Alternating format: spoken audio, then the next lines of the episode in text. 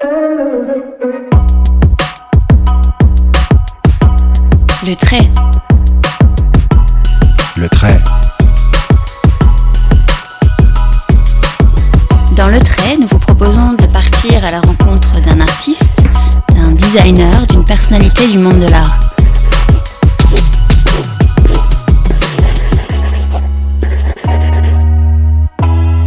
Quel a été leur cheminement? Quel sens donnent-ils à leur création? Comment pensent-ils le futur?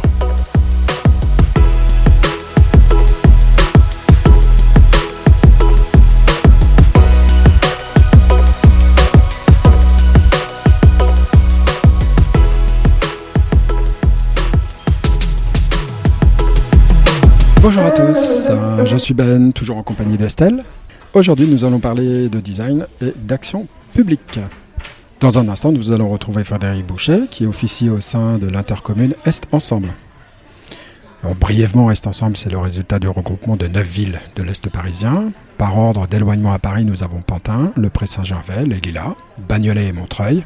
Puis en deuxième couronne, on trouve Bobigny, Romainville, Noisy-le-Sec et enfin derrière Bondy soit au total 420 000 habitants, au service desquels notre invité tente d'apporter du lien, notamment au travers d'une exposition, Émergence, qui tous les deux ans réunit des artisans et des designers du territoire de l'Est parisien.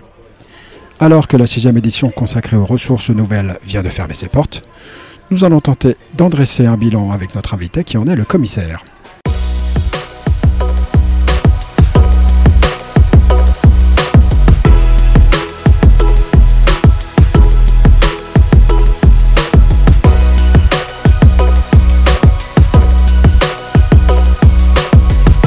Ben, on termine notre café et on va rejoindre Frédéric Boucher. Frédéric Boucher, pouvez-vous, s'il vous plaît, vous plier à l'exercice un petit peu parfois difficile de vous présenter succinctement? Bonjour à tous, euh, je suis parisien, je suis né euh, à Paris euh, dans le 18e, j'ai vécu dans le, dans le 20e. J'ai fait des études d'art plastique et d'histoire de l'art, donc plutôt sur la pratique notamment d'un médium, la peinture. Et puis assez rapidement, euh, j'ai travaillé euh, au début de ma carrière au sein de la direction du développement culturel de la ville de Pantin. C'est un territoire qui m'a toujours euh, attiré. À l'époque, moi, je percevais déjà tout le potentiel de cette ville en termes de développement, notamment sur le champ de la culture qui m'intéressait. Et moi, j'ai jamais, en tant que Parisien, ressenti cette frontière du périphérique de manière très forte. Je me suis installé assez facilement à Pantin. J'y ai trouvé vraiment des éléments qui m'attiraient en termes d'environnement. Euh. Ça, c'était, ça fait 30 ans alors maintenant euh, que tu es, parce que tu parles des années 90, on est en 2020. Euh, qu'est-ce que tu as vu en 30 ans dans les mutations de ce territoire Pantin et autour hein, bah, Beaucoup de choses. Une économie créative qui était déjà présente.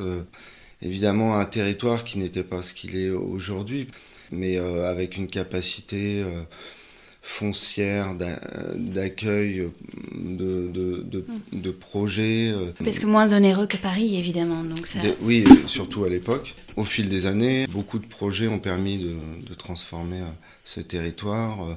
Des acteurs importants, culturels notamment, s'y si sont implantés. Lesquels?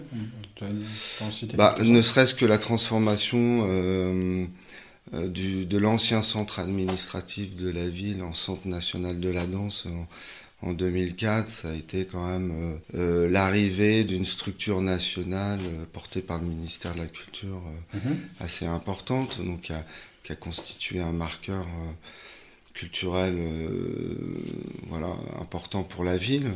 Et puis ensuite, euh, derrière, euh, un peu plus tard, on a aussi euh, les magasins généraux qui, ont été transformés avec l'arrivée de BETC, qui est plus une agence publicitaire, mais qui a aussi une vocation à parler d'art contemporain à travers son centre d'art. Hermès est là depuis quand même 1992. Chanel en 2013. Il y a aussi plein d'acteurs associatifs, une politique aussi publique euh, qui a souhaité euh, vraiment accompagner euh, la culture et son développement sur la ville. Et c'est l'agrégation d'une volonté publique et d'acteurs économiques et culturels privés ou associatifs qui ont permis aussi aujourd'hui de créer une forme d'émulation grâce à l'historique de ce foncier un peu faubourien, mhm. de pouvoir être transformé aussi en atelier euh, d'artistes, euh, d'architectes, toute cette économie créative, et qui continue à se développer, à se renouveler. Euh. Oui, si on en parle, c'est parce que de cette création résulte la Biennale Émergence. En fait, la Biennale Émergence, à l'initiative donc de la ville de Pantin, c'est moi qui l'ai amorcé et qui, en tout cas, a travaillé sur sa programmation initiale. J'y ai œuvré sur la construction euh, technique et de programmation. Et puis après, c'est vrai qu'au fil des éditions, euh, j'ai essayé effectivement euh, de faire évoluer cette manifestation sur, sur son format, sur son contenu, sur ses spécificités. mais du coup, on peut en parler. Alors, on va parler effectivement de, de, de, la dernière édition, la sixième édition qui s'est tenue du 8 au 11 octobre 2020 au cours euh, de, cette édition, ce qui a été euh, mis en avant, c'est une réflexion qui euh, part du constat de l'Anthropocène, de l'épuisement des ressources, du changement climatique. le bois, les métaux, les pierres, le marbre.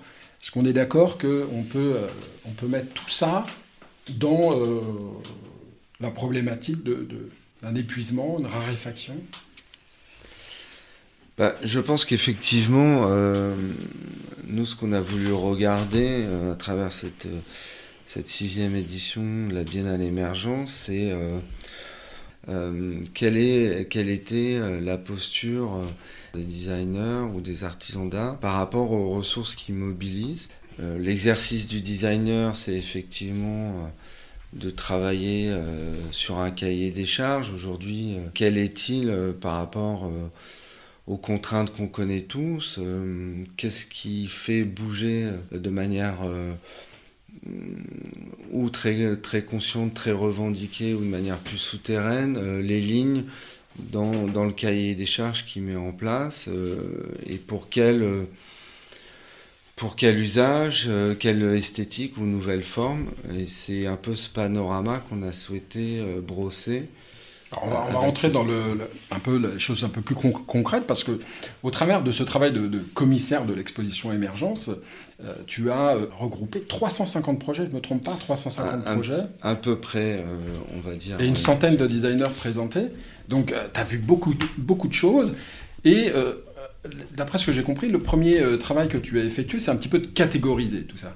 Donc, euh, on a noté des, catégories qui sont bah, le savoir-faire local. Donc là, on reprend euh, l'historique un petit peu de, l'événement. Euh, on regarde ce qui se passe, justement, parce qu'il y a beaucoup de choses. Il y a beaucoup d'ateliers à Pantin, on l'a rappelé, puis il y a aussi à Montreuil. Donc, le savoir-faire local.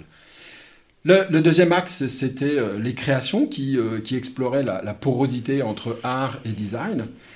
donc, ce que tu as appelé l'hybridité. On a vu aussi le thème du recyclage donc une matière, euh, beaucoup, de, beaucoup de plastique, hein, euh, comment, on, comment, on, recycle, comment on s'intéresse à, cette économie-là du recyclage, comment les, designers s'y intéressent. On a vu les nouveaux matériaux, des, nouvelles résines, des, nouvelles céramiques avec des compositions euh, très très originales, très intéressantes, qui viennent, qui veulent supplanter des, matières, hein, au niveau aussi même de la construction, des, nouvelles briques qui pourraient être utilisées dans le BTP. Voilà, sur ce petit tour euh, d'horizon des, projets euh, présentés, qu'est-ce qui, dans ces différents thèmes, toi, t'a particulièrement marqué au cours de cette sixième, euh, sixième édition? Parce que tu es allé chercher des designers un peu plus loin que le, que le territoire cette fois-ci. Juste pour dire deux mots un peu sur comment on a procédé pour la programmation de, cet événement, c'est passé par un appel à candidature autour de cette thématique socle euh, des ressources, donc qui nous a permis aussi de capter euh, près de 600 dossiers, donc d'avoir un, regard assez euh, large.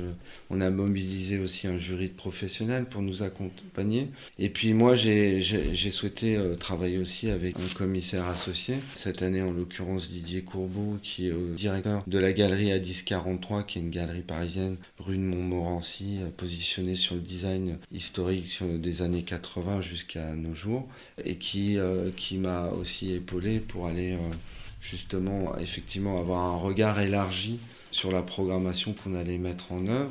Alors typiquement cet appel à candidature, il était fait donc en français, puis peut-être dans d'autres langues? Pas cette fois-ci, il faudrait, mais euh, c'est passé aussi par euh, des interconnexions euh, personnelles et des acteurs qu'on est allé un peu hum, pousser dans, pour qu'ils puissent répondre et, et voir comment ensuite au sein du jury on allait pouvoir analyser ces réponses-là. Parce que les 600 dossiers, c'est beaucoup plus que les années précédentes C'est surtout que les années précédentes, on ne fonctionnait pas euh, aussi précisément dans ce format-là. C'est-à-dire qu'on avait plutôt un, format de salon où on commercialisait des espaces pour des créatifs à, des fins pour eux de, promotion, de promotion, commerce euh, direct ou indirect. Et puis à côté de ça, au fil des éditions, effectivement, j'ai construit euh, des, expositions thématiques ad mhm. hoc euh, qui venaient enrichir aussi le propos de cette manifestation euh, avec un regard plus prospectif en dehors des enjeux purement commerciaux. Cette année, on a franchi vraiment le pas en réformant pleinement l'événement et en lui donnant vraiment les caractéristiques plus propres d'une biennale, c'est-à-dire mhm. un temps aussi où on peut s'arrêter pour se pencher sur une question en particulier sur une thématique qui va constituer un peu la colonne vertébrale et la lecture de cet événement. Du coup, évidemment, de conserver des enjeux économiques, de visibilité, euh, d'opportunités aussi de connexion avec les prescripteurs, mais euh, avec euh, une, lecture, autant que faire se peut, plus fine des mmh. enjeux, d'un enjeu actuel. En l'occurrence, ici, les ressources. Qui a plu apparemment, qui a, qui a porté. Écoutez, oui, aujourd'hui on a plutôt de très bons retours euh, sur... Quelle a été la, fréquentation sur les quatre jours de, l'exposition? Elle a été euh, assez importante. Euh, on peut donner des chiffres non? Je préfère pas en donner. moi j'ai vu moi j'avais un ticket, j'ai vu que mon ticket portait un numéro 2693. en tout cas on est bien au-delà de ça. Voilà. entre 5 et 10 000 visiteurs. Alors, si on peut pas parler de la quantité des, visiteurs, est-ce qu'on peut parler un petit peu de leur profil? Est-ce que c'était vraiment des gens euh, de, la région bah, ou est-ce que vous, Si vous voulez, sur cette manifestation qui est à la fois euh, historiquement et toujours euh, grand public et professionnel, et le fait qu'elle existe depuis maintenant 10 ans. Et gratuite. Et gratuite en entrée libre, fait que au fil des années, on a réussi à fidéliser des habitants de ce territoire. Ça, c'est une masse importante du visitorat, hein, même si on s'efforce aussi de faire grandir le visitorat plus professionnel parce que c'est aussi avant tout pour les professionnels qu'on fait euh, cette, euh, cette manifestation. Pour attirer les professionnels, vous avez des, têtes de liste, euh, des, designers présents qui sont un petit peu renommés. Bah, J'ai croisé Samuel à Ça fait venir des bah, gens, ça. Souvent, ces acteurs-là, même s'ils sont plus connus, ils sont parfois pas là par hasard. Euh, historiquement, on a un développement extrêmement fort des savoir-faire, donc plus tourné sur l'artisanat. Depuis quelques années, on, travaille aussi le volet euh, euh, plus design, mais toujours dans un rapprochement entre ces deux secteurs-là. C'est quelque chose qu'on a particulièrement amorcé en 2012 en mettant en binôme sur des projets des artisans d'art très qualifiés, des designers euh, aussi très qualifiés, euh, pour montrer, euh, expliciter comment la réunion de, savoir-faire ou d'expertise pouvait générer des productions relativement exemplaires. En fait, euh, la présence de Samuel à Cocheberry, elle s'explique euh, à travers un projet qu'on avait euh, donc créé sur, la réunion entre ce designer et Bruce Tchétchéré, qui est un, ferronnier aussi talentueux du territoire. Et aujourd'hui, grâce aussi à leur ténacité et à la rencontre humaine, j'ai envie de dire très favorable qui a pu avoir lieu, ils ont réussi à créer une marque qui leur est propre, euh, qui s'appelle SB26, et qu'on s'efforce de continuer aussi à, promouvoir parce que au-delà des enjeux économiques de développement, c'est une belle histoire, c'est une rencontre humaine euh, qui, prouve euh, explicitement que les métiers d'art et le design quand ils arrivent à se parler intelligemment, sont relativement exemplaires dans ce qu'ils arrivent à, à produire ensemble. il y a peut-être aujourd'hui beaucoup moins de frontières euh, entre les deux qu'il n'y avait avant. Oui, euh, alors effectivement, euh, cette porosité-là, y compris sur la biennale, moi j'ai toujours souhaité qu'elle puisse être présente. Et aujourd'hui, on a quand même plus de facilité à la faire entendre, à la rendre visible et à, à trouver derrière des échos très favorables. Euh, on, entend parfois le discours euh, d'un designer qui va dire Bon, ben moi, à ma petite échelle, c'est vrai, j'utilise du marbre, mais c'est pas moi qui vais épuiser la matière parce que mm. voilà, je le fais à petite échelle, je le fais euh, pour quelques pièces. Mais bon, on se dit que si tous les designers se disent la même chose, finalement, un petit peu plus un petit peu, ça fait des, ça fait des grandes quantités tout ça. Est-ce que tu constates qu'il y a une nouvelle génération de, de designers qui veulent bah, euh, se tourner vers d'autres matières. Est-ce qu'à l'occasion de cette biennale, c'est ce, que tu as, ce que tu as vu ou pas du tout? Alors, en tout cas, moi, ce que je peux observer, c'est que les designers euh, peuvent parfois euh, faire un peu le grand écart et se permettent effectivement, même quand ils dessinent, je dis n'importe quoi, une table en marbre pour un éditeur français ou étranger, peuvent se permettre euh, euh, de faire un pas de côté, euh, de, concevoir des, projets qui leur sont plus propres, puisqu'il y a un engagement aussi aujourd'hui plus fort des designers dans le faire, dans l'autoproduction, dans la, dans, dans la volonté de fabriquer aussi eux-mêmes, et du coup peut-être d'aller dans ce cadre-là toucher d'autres matériaux qui leur semblent plus propices à cette prise de conscience. Et vous pensez qu'elle est là, cette prise de conscience dans les, contacts que vous avez pu avoir euh? Elle est là, mais elle n'est pas forcément euh, euh, toujours revendiquée dans le travail créatif, ou du moins, si elle n'est elle est pas totalement revendiquée, en tout cas, ce qu'on peut observer, c'est qu'il y a quand même des changements de comportement. Et peut-être aussi, c'est accouplé aussi euh, moi, je l'analyse comme ça, hein, mais euh, sur un intérêt euh, renouvelé sur des matériaux mhm. bruts, sur un monomatériau. un choix des matières, en fait. Sur un choix des matières, se concentrer sur un matériau et voir effectivement qu'il soit durable ou pas, comment on l'optimise et comment finalement, au-delà de cette optimisation ou de l'usage qu'on va en, faire ou générer, quelque part, comment il participe à à, une nouvelle identité, à un marqueur qui est, intrinsèquement lié euh, aux facultés de ce matériau et comment derrière il génère euh, de nouvelles formes aussi. Est-ce que vous avez, en tant que commissaire, donc euh, passé des commandes à, des designers pour qu'ils soient présents Parce que la Alors nous, on a, on a rarement, même si c'est une démarche qui est assez intéressante, pu euh, s'engager dans des enjeux de soutien à la production pour des pièces spécifiques euh, qui seraient présentées sur la biennale. Typiquement, là, sur cette édition, on est quand même un événement qui est pleinement porté par la collectivité territoriale, par le public, qui est gratuite pour les visiteurs, qui est gratuite pour les acteurs qu'on accueille et qu'on promeut. Donc il y a un effort financier euh, qui est quand même assez important. Quel est le budget de, de cet événement? Alors là-dessus, je ne pourrais pas trop en parler parce que j'ai un devoir de réserve euh, mhm. en tant qu'agent euh, territorial là-dessus, mais c'est un budget important. Un budget important qui, qui continue à, à être présent et soutenu. D'accord. Au niveau euh, de cette édition, quelles sont les, euh, présentations de designers qui vous ont particulièrement intéressé ou euh, soit émerveillé ou, que vous avez considéré innovantes peut-être Oui. Ce qu'on a vu, c'était qu'il y avait des nouveaux matériaux qui partaient de déchets, hein, déchets d'agrumes mmh. par exemple, ouais. ensuite sont des éco-déchets. Des éco-déchets, qui ensuite sont compactés et deviennent un matériau. Oui, avec des résines naturelles par exemple.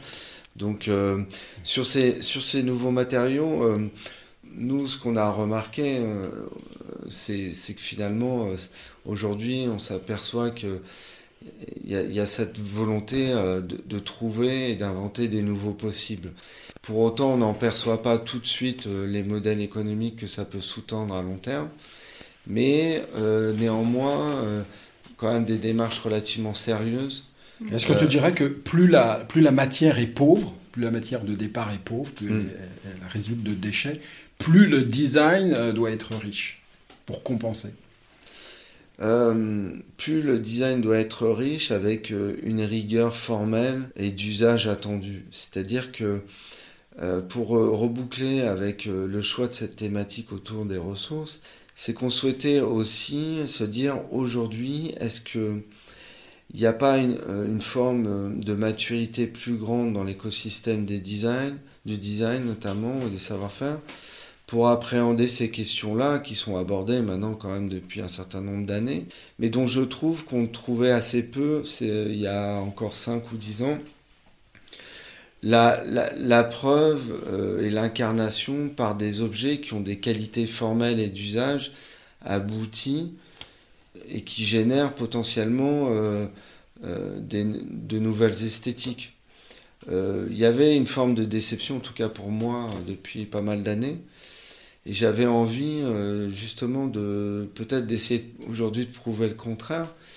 Euh, et je pense que bah, cet appel à candidature est ce qu'on a pu en, récolter et, en structurer euh, à travers la biennale comme propos, je pense prouve qu'il y a, y a chez les designers toujours cette volonté de travailler ces questions, de se les approprier, mais sans abandonner sans abandonner euh, ce qui fait euh, la spécificité euh, et l'ingéniosité du travail d'un designer, sans parler de la question de nouvelles signatures qui peuvent créer en tant que telles avec ces matériaux relativement pauvres.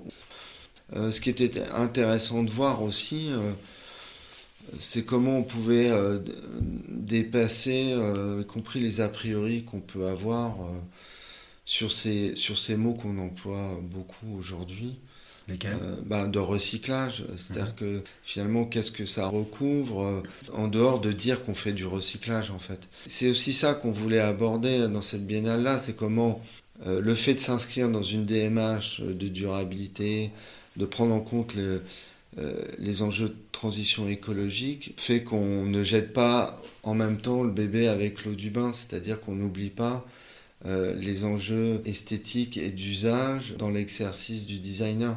Parce qu'encore une fois, euh, il y a quelques années, sur des designers qui s'estampillaient eux-mêmes éco-designers, je trouve qu'il y avait une certaine pauvreté dans, dans la démarche esthétique en fait. Dans la démarche esthétique ou dans la Aujourd'hui, il y a évidemment une richesse d'approche, mais il y a aussi une, rigueur de ce sur quoi on souhaite aboutir en empruntant cette démarche-là. Mhm. Avec parfois un effort collaboratif ou un designer qui trouve euh, un nouveau matériau, le met à disposition, alors c'est pas toujours le cas, le met à disposition des autres pour que, euh, pour que euh, vie continue à être exploitée. Typiquement sur la biennale, il y avait un, projet euh, un peu exemplaire euh, sur, sur, ce volet à la fois de recyclage mais aussi de circularité de l'économie, euh, qui était celui de Anne et Thibaut Klepper, qui sont un couple de designers qui vivent à, Pantin et travaillent à Pantin. Ils ont, ils ont réalisé un, certain nombre de prototypes de luminaires en lien avec l'entreprise SAS Minimum qui est implanté aussi à proximité à Pantin et qui produit à travers sa marque le pavé un matériau constitutif du recyclage de bouteilles de lait avec lesquels ils viennent jouer notamment sur des gammes colorées notamment je pense euh, sur le recyclage des bouchons qui, qui sont eux en, couleur. Ils viennent travailler euh, presque de manière je crois manuelle euh, les nuances de ces matériaux qui mettent à disposition de, multiples applications. Un certain nombre de designers ou d'architectes d'intérieur commencent à s'en emparer. Bon là, typiquement, on a un designer qui se dit, euh, euh, voilà, je veux faire un luminaire, euh, mais je prends connaissance vraiment de ce qui est à proximité de moi. J'essaye de m'acculturer, d'avoir une relation intelligente sur ce qui est à proximité de moi pour réaliser mes projets.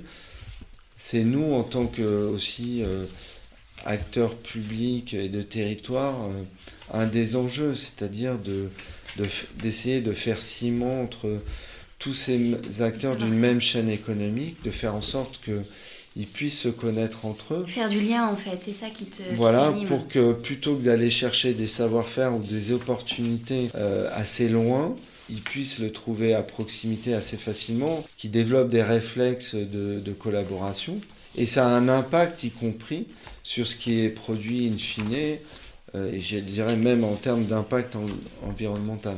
Alors à ce titre, il y a euh, quelque chose dont on entend de plus en plus parler, c'est euh, un, acte, un acte raisonné, un acte qui revient à la source. on a un peu vu ça dans l'expo.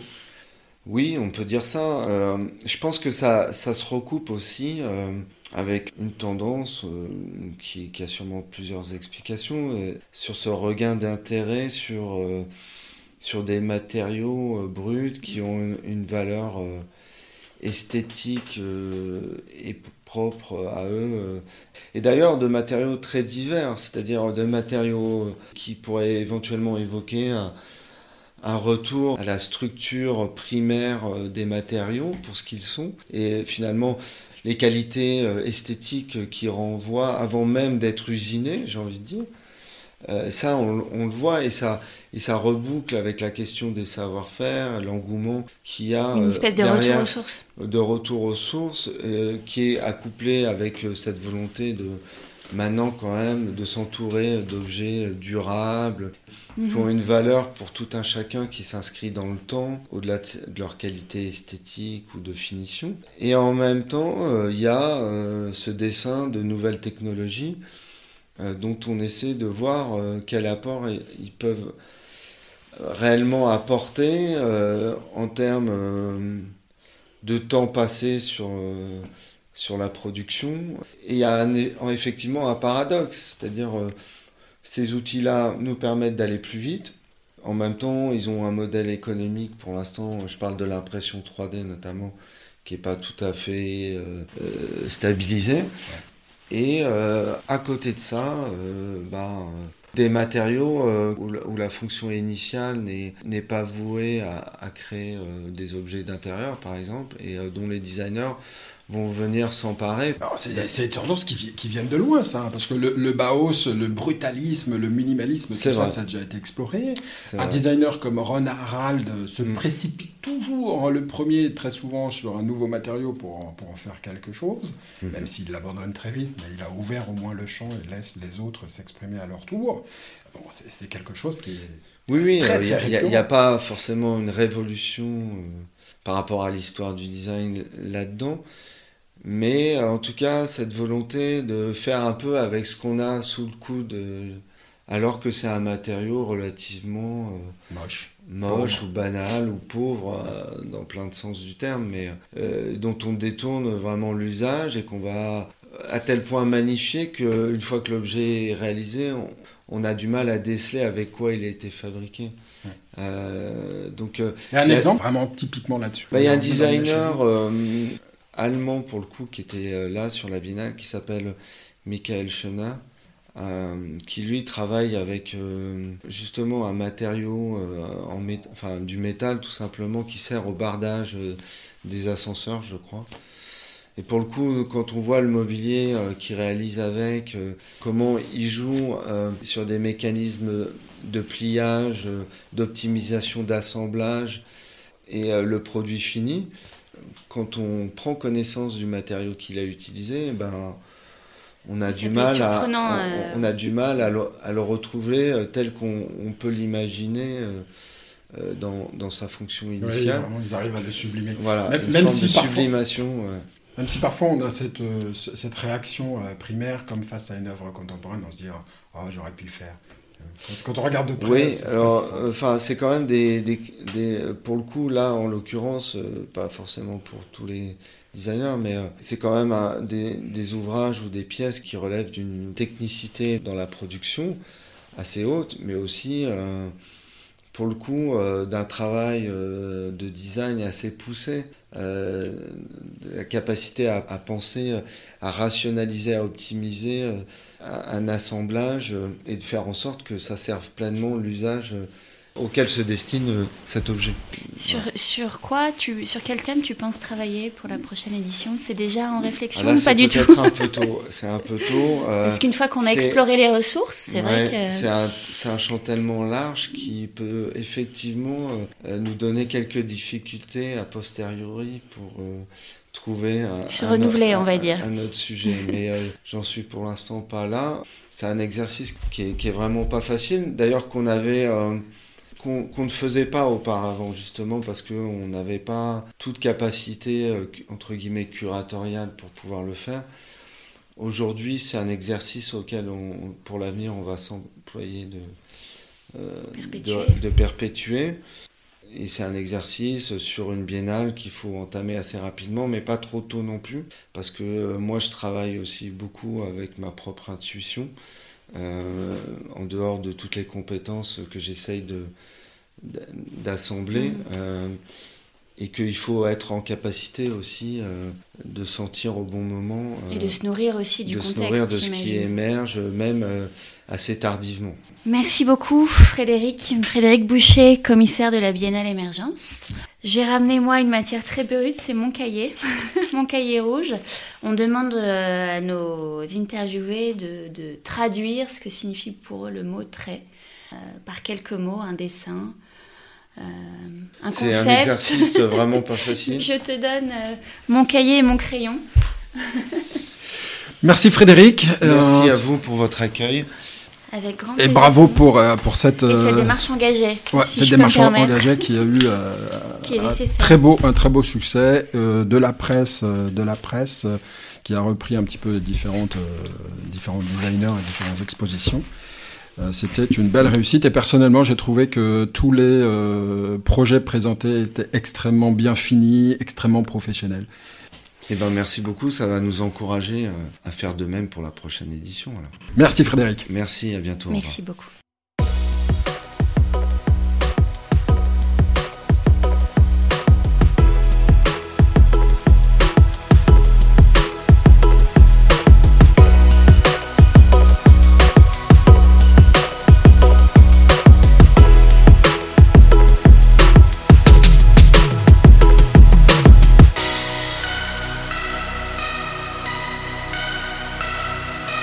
Vous avez aimé N'hésitez pas à partager et venez donc nous retrouver sur notre compte Instagram, le 8 8 podcast. Vous y retrouverez notamment les dédicaces de nos invités. À bientôt